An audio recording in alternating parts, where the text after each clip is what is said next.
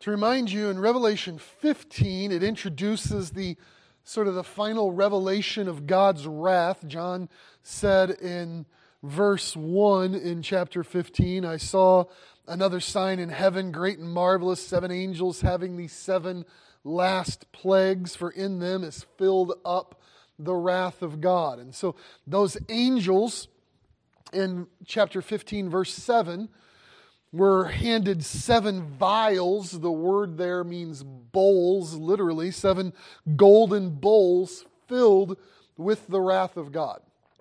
And so, chapter 16 reads And I heard a great voice out of the temple saying to the seven angels, Go your ways and pour out the vials of the wrath of God upon the earth. And the first went and poured out his vial upon the earth, and there fell a noisome and grievous sore upon the men which had the mark of the beast, and upon them which worshipped his image. The second angel poured out his vial upon the sea, and it became as the blood of, dead, of a dead man, and every living soul died in the sea. And the third angel poured out his vial upon the rivers and fountains of waters, and they became blood. And I heard the angel of the waters say, You are righteous, O Lord, which is and was and shall be, because you have judged thus. For they have shed the blood of saints and prophets, and you have given them blood to drink, for they are worthy. And I heard another out of the, uh, out of the altar say, Even so, Lord God Almighty, true and righteous are thy judgments.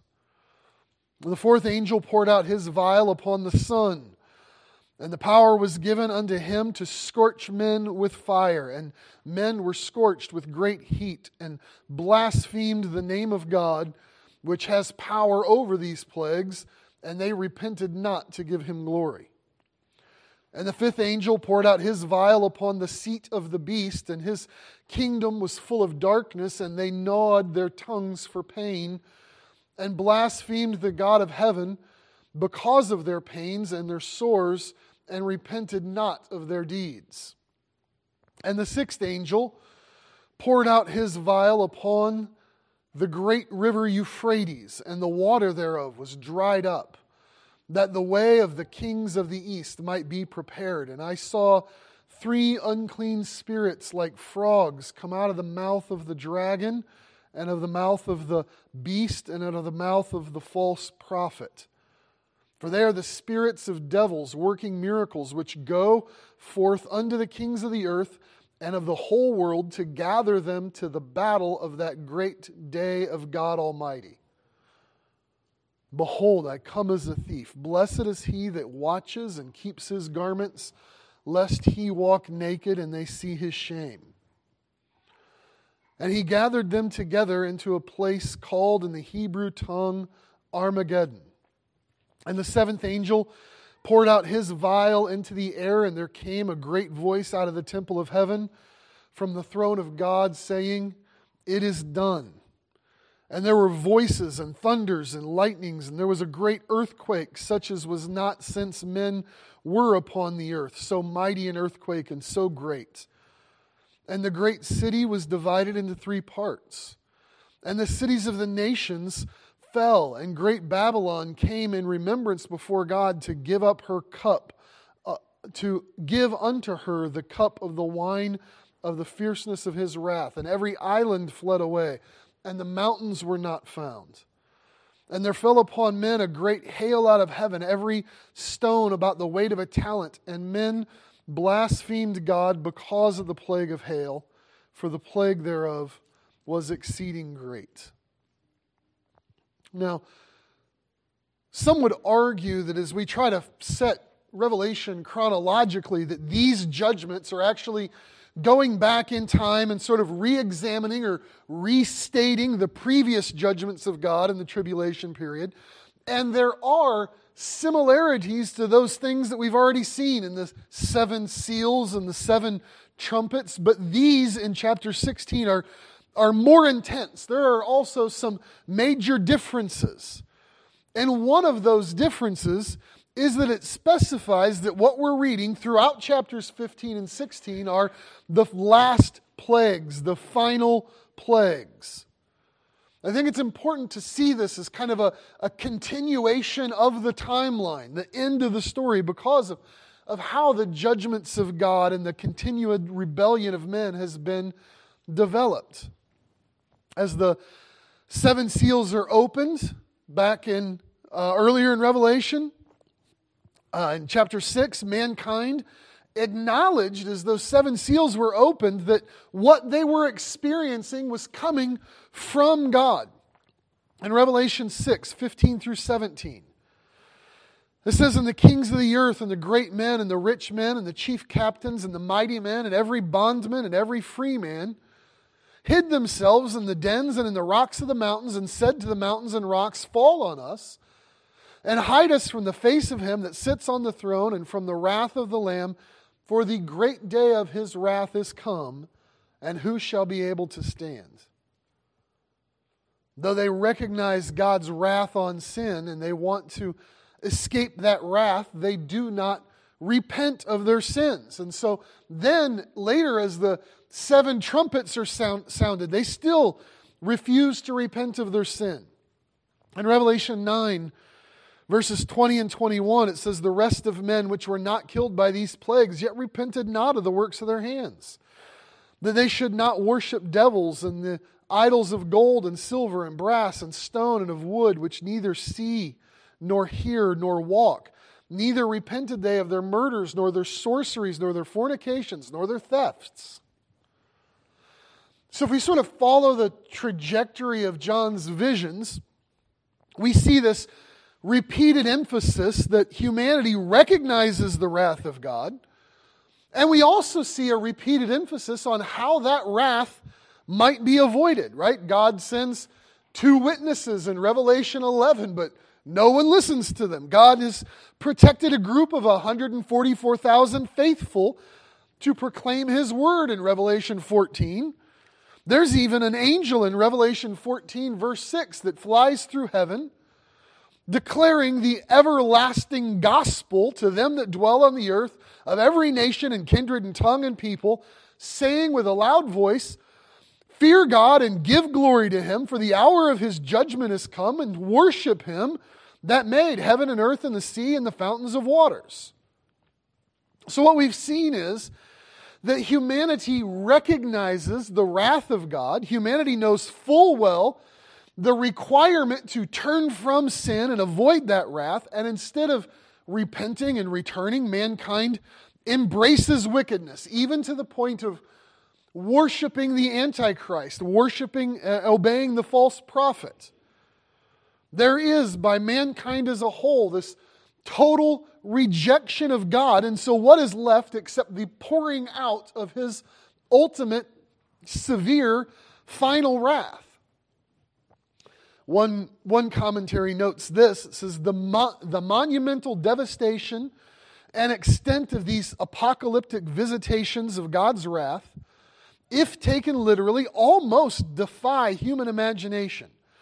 In addition to the sheer scale of the catastrophe, there is the underlying theme of the origin of these events as belonging to God and His purposes.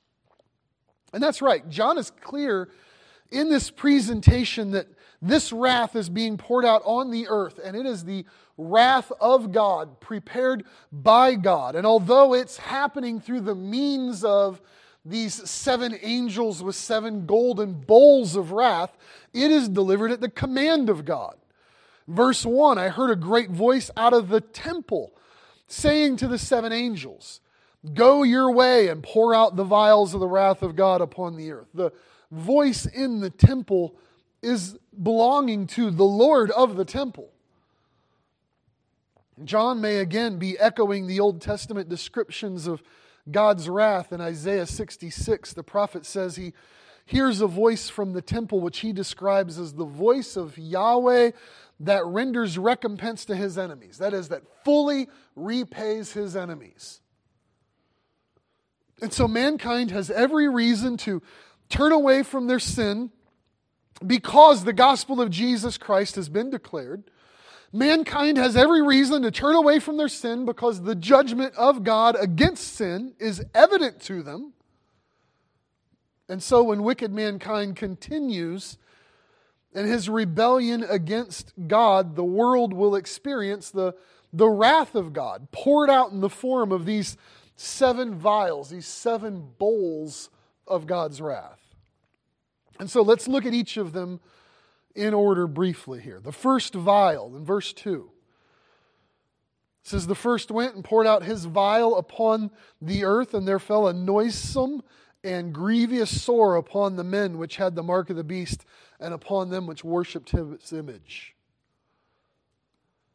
The first vial of God's wrath brings sores on the wicked people of the world. The sores are described as noisome and grievous. That word noisome is a King James ism. Back 400 years ago, this seldom used word meant disagreeable, or it was even used for a foul odor. Without belaboring the point, when you dig into these two words, they're describing unsightly open sores that are both hideous to look at and agonizing to experience. It's describing untreatable, festering, ulcer- ulcerated sores. Um, several years ago at, at summer camp, I was holding a question and answer session with a teen class, which is always just ripe for getting a fun question. And I, the question I got asked was Is it possible there's going to be a zombie apocalypse? I bet you didn't expect to hear zombie apocalypse from the pulpit today. But they even had a Bible verse to describe it. Back in Zechariah chapter 14, verse 12, it says, This shall be the plague with wherewith the Lord will smite all people that have fought against Jerusalem. Their flesh shall consume away while they stand on their feet, and their eyes shall consume away in their holes, and their tongue shall consume away in their mouth.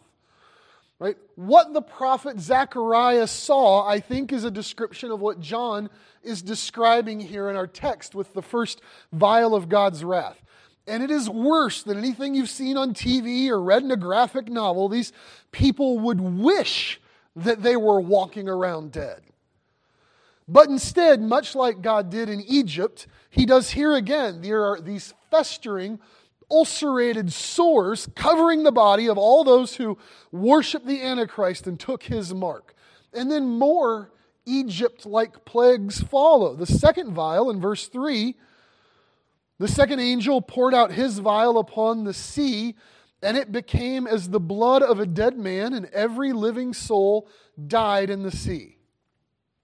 You know, when Pharaoh refused to release the Hebrew captives in Exodus, Yahweh used Moses to turn the rivers of waters in Egypt into blood. Something more miraculous than merely an area of the Nile River looking red. The, the question our text poses this morning is well, is this literal blood or is this just something that looks like that? And I can't say for sure. The description is that it is like the blood of a dead man, and that is pretty specific. The idea, I think, isn't just that it's red liquid, but it, that it is congealed, it's thickening, it's darkening, it's something like you would see at a murder scene. At the same time, I won't be adamant that this is literal blood because the text says it became as the blood of a dead man. Or John's saying, well, it's, it's something like that. And there is this phenomenon called a red tide, which happens along coastlines. Uh, uh around, it especially happens in Florida. A certain type of algae blooms and overgrows, and it releases toxins that kill the fish, and it produces a literal red tide. This happened in Florida in 1949. Actually, the most, ser- the most recent serious one happened in 2005. So, whether this is literal blood or something that looks like blood, the scope of the devastation is, is evident. This is not some single localized event like a red tide. John says every living soul in the sea, or more literally, every living creature in the sea dies. The third vial in verse 4, the third angel poured out his vial upon the waters, uh, upon the rivers and fountains of waters, and they became blood. What happened in the oceans with the second vial of wrath now happens to the rivers and lakes and streams in the third vial of wrath. And for what it's worth to you, this time John just says they became blood. Although the context would tell us that what they became was the same as whatever happened in the, to the seas in the second vial. The biggest difference with the third vial of wrath is that it comes with some rationale of why this is a fitting judgment of God. Unlike the first two, which don't have this explanation, the third vial, starting at verse 5, I heard an, the angel of the waters say, You are righteous, O Lord, which is and was and shall be, because you have judged thus. For they have shed the blood of saints and prophets, and you have given them blood to drink, for they are worthy. And I heard another out of the altar say, Even so, Lord God Almighty, true and righteous are your judgments. So the angel of the waters, or maybe the angel who controls the waters, declares God to be righteous for this wrath, declares God to be the timeless, everlasting God who is executed this judgment. And in verse 7, there is this echoed agreement from heaven that this is just, it is righteous, right? Even so, Lord God Almighty, true and righteous are your judgments. There's no debate about whether the wrath of God is fitting, whether it is suitable, whether or not it is right. It is.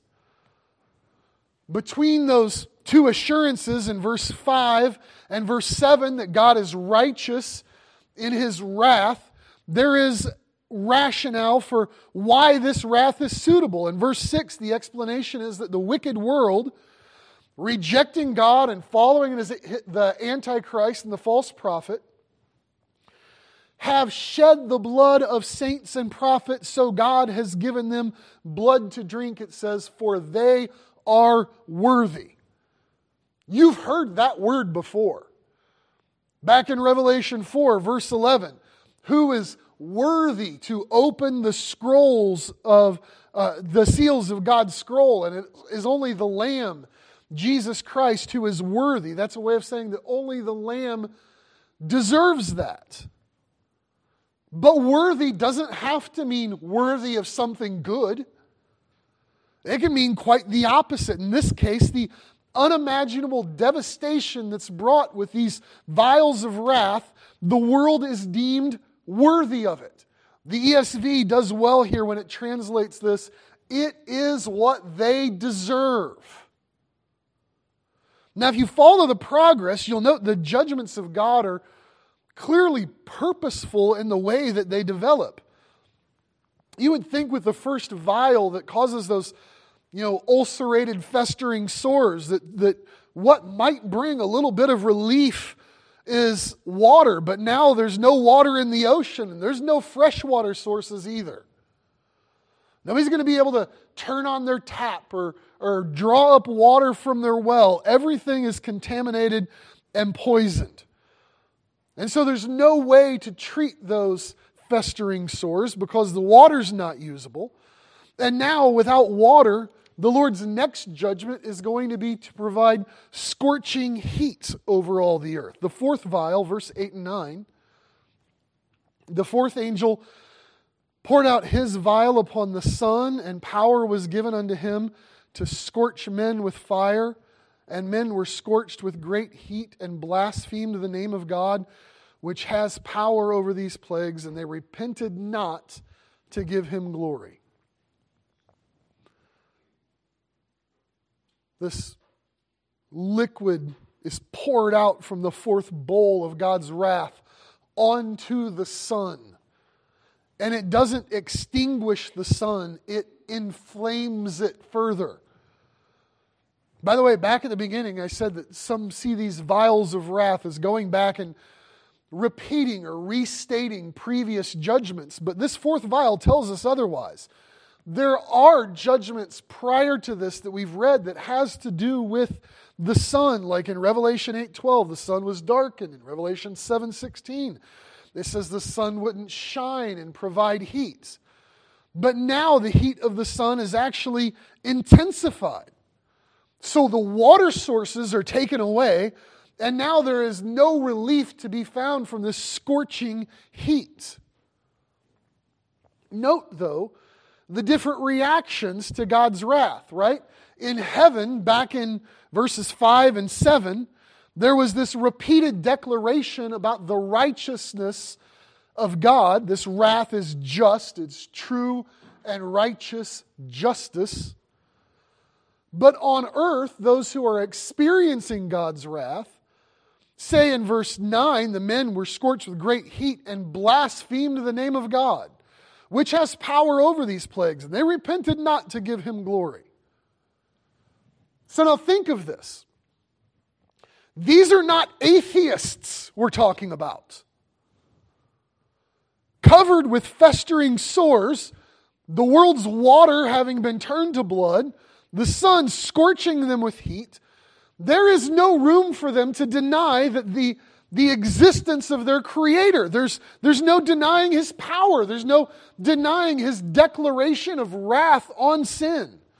And yet, Knowing this, they will not repent of their sins. They will not turn to Him for mercy.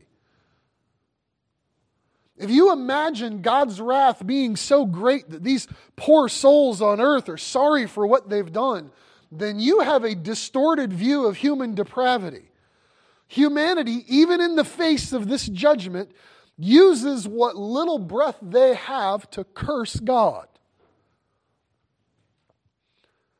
The fifth vial, verses 10 and 11, the fifth angel poured out his vial upon the seat of the beast, and his kingdom was full of darkness, and they gnawed their tongues for pain and blasphemed the God of heaven because of their pains and their sores, and repented not of their deeds.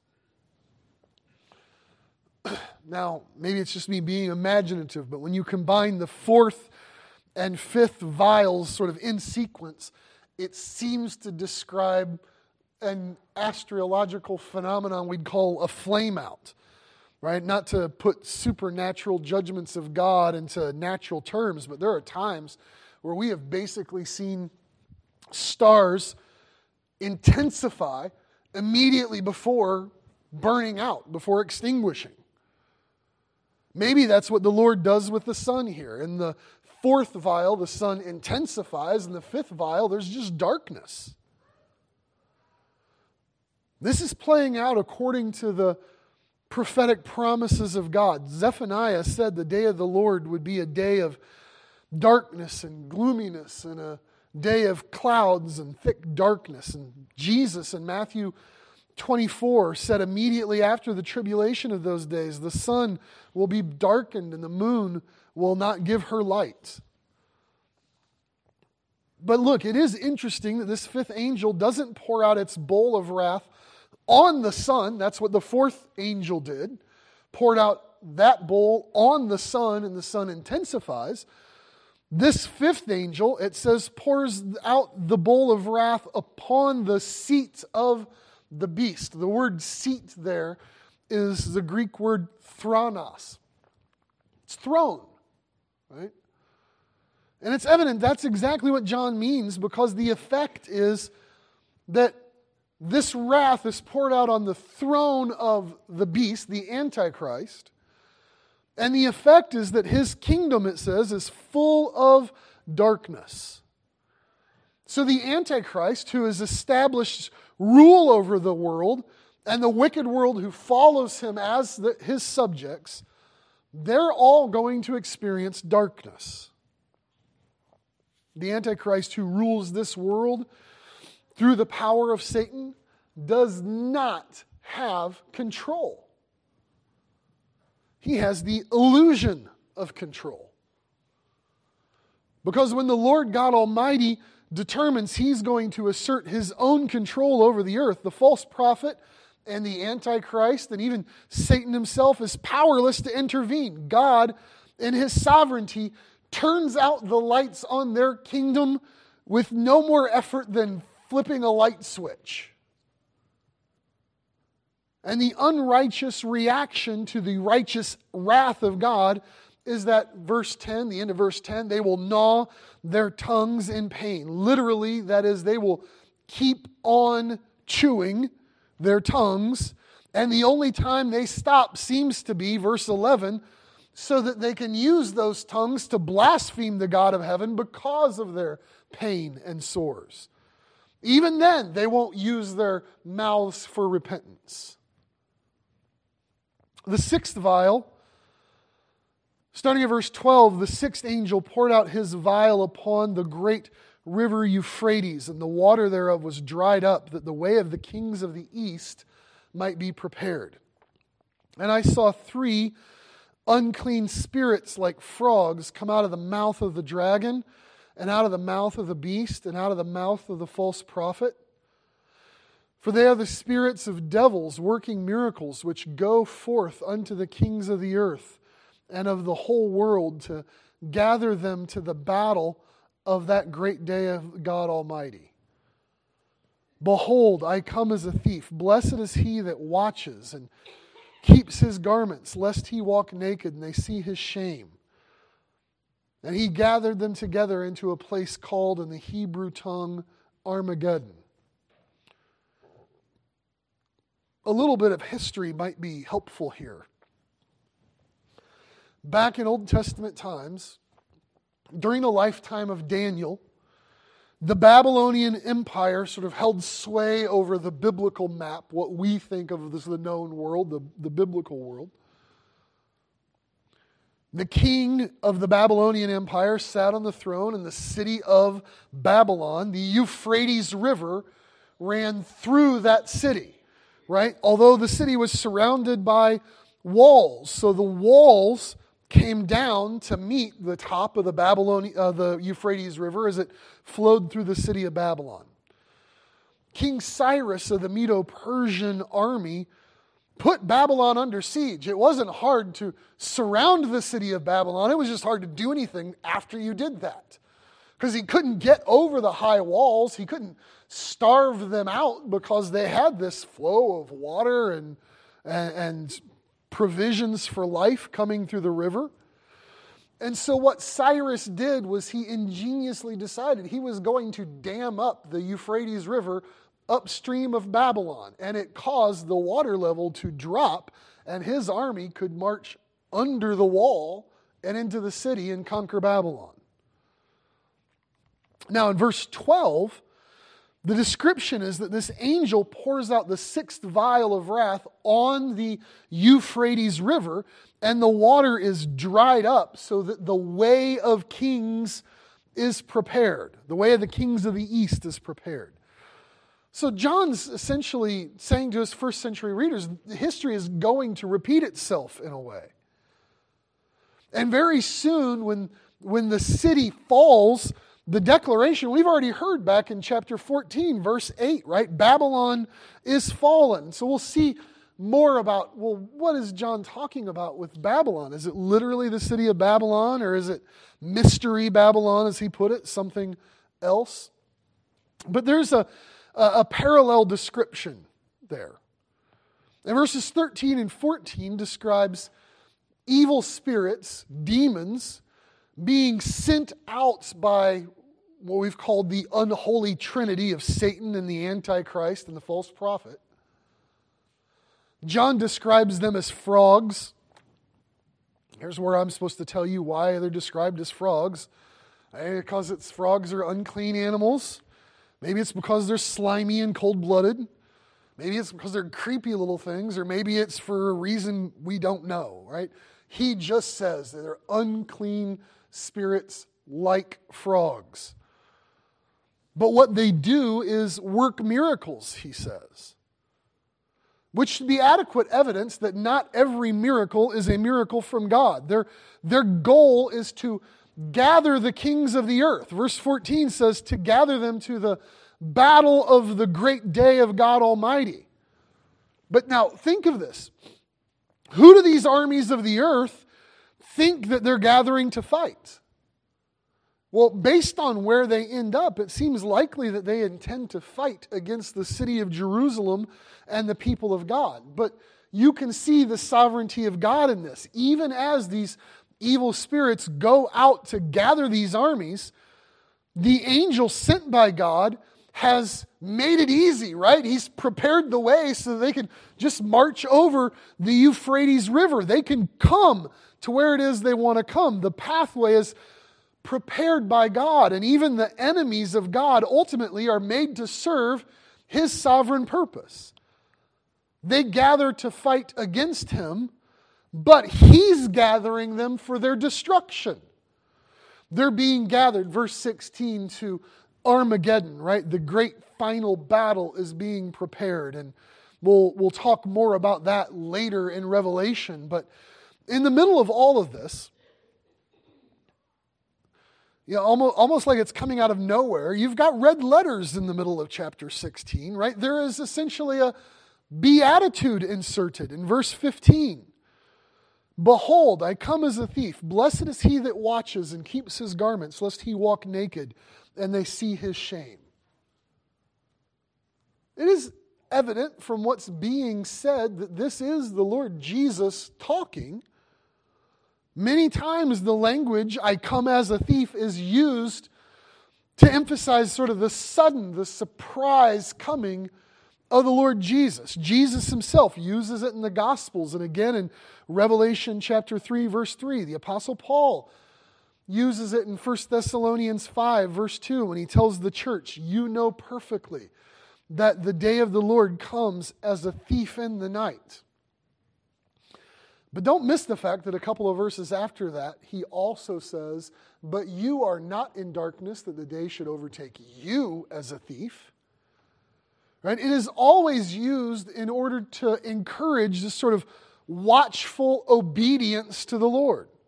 And that's what's happening here again. This final battle is coming. God's people need to be prepared, not so much prepared to be removed from it, but for participating in it. When the battle comes, look, it's, it's, a, it's a soldier's uniform that declares what side they're on. I think that's what Jesus is meaning when he says, Keep your garments, keep your clothes while you watch. God's people, it would be shameful for them to be caught out of uniform. then the seventh vial comes verse 17 through 21. The seventh angel poured out his vial into the air.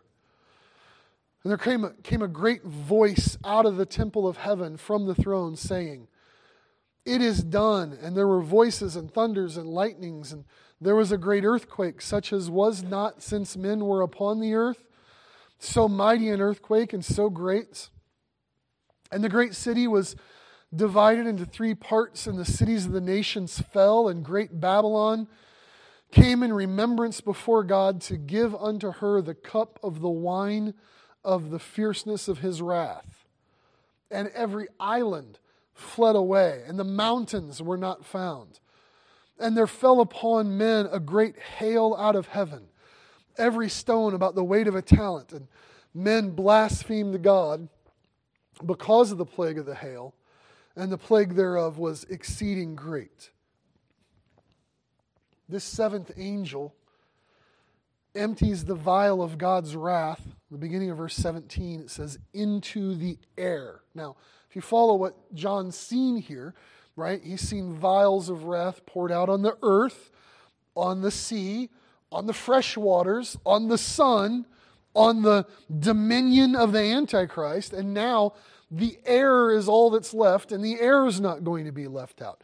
He pours out his wrath into the air, and while it's it's tempting at the end of verse 17 to see this it is done right we want to equate that with another famous saying in scripture where jesus said it is finished these are different words right on the cross jesus was saying the the suffering was, was complete. The total payment for the, the debt of sin had been paid. But this it is done simply means it has taken place, right? These angels were sent to pour out the bowls of God's wrath, and having poured out the last one, there is a voice saying it's, it's taken place. They've all been poured out. And the result of this fifth vial is something like a devastating thunderstorm. I think that's what's intended by John saying there's, there's voices or sounds and thunders and lightning since this bowl was poured out into the air. But the, the devastation isn't limited to the air, as verse 18 says there is this cataclysmic earthquake unprecedented in human history. Never before has the earth shaken like this. It is so severe. Verse 20 says every island is destroyed. You can't see the world's mountain ranges anymore, right? Mount Everest is felled and flattened. The great city is split into three parts. That, I think, is most likely the city of Jerusalem. Although I think if that's the case, it's not the idea that Jerusalem is being judged. We'll pick up in future weeks and see that the, the ultimate return of the Lord Jesus, the Mount of Olives, they're directly facing Mount Zion, where Jerusalem is built, the Mount of Olives splits into, it creates these three peaks, and God has a plan for the valley that's created between those three peaks. So, this isn't the great city is being judged. I think it's the great city of Jerusalem, and it's being changed. But the only other city that it could be in context would be Babylon. And when we keep reading in verse 19, we see the cities of the nations fall. That is, this earthquake causes them to collapse, and great Babylon is going to be made to drink the cup of God's fierce wrath. Along with the earthquake is unimaginable hail. Remember, this seventh vial starts being poured out into the air in a, a storm. Worldwide storm drops hailstones, John says, about a weight of a talent, or in modern terms, about 100 pounds each. All right, so I went to the gas station this morning and got the ice for the fellowship meal this afternoon. I got the big bag of ice, right? 20 pounds. Imagine five of those as hailstones falling all over the world. They rain down on the wicked people of the world, and because of the earthquakes happening, it's not like they can run inside somewhere and take shelter. And of course, at this point, the people of the earth decide to repent at last, right? The end of verse 21 men blaspheme God because of the plague of hail, and the plague thereof was exceeding great. God's justice and wrath is true and righteous, and the wicked men and women of this world prove themselves deserving, worthy of that wrath, because even in the face of sin's consequences, they curse God and will not be swayed from their sin. So, Revelation 16 teaches there's the, the day of judgment is coming when the Lord God Almighty will pour out his wrath in righteousness on the people of this world who have chosen rebellion over repentance, right? They would, they would rather blaspheme than believe. And these seven vials or bowls of God's wrath, as terrible as they are, when you read Revelation 16 and you imagine the people experiencing this, like, say, one gets crushed under one of those hailstones. All of that, do- all that does is usher those people into the eternity where they are going to face the fierceness of his wrath forever. Right? Some die of the, the poisoned water or the scorching heat only to open their eyes in the, the torments of hell's fire. They're crushed by a hundred pound hailstone and awaken under the crushing weight of eternal judgments. The only escape from the wrath of God is to repent of your sins and trust the Son of God because he came to endure God's wrath on the cross for all those who believe in him. The wrath of God in its fullness has already been satisfied. Every drop of God's wrath on the believer was poured out not on the earth and the sea and the sun and the air for us, it was poured out on Jesus Christ on the cross. And to escape God's wrath, you must be in Jesus.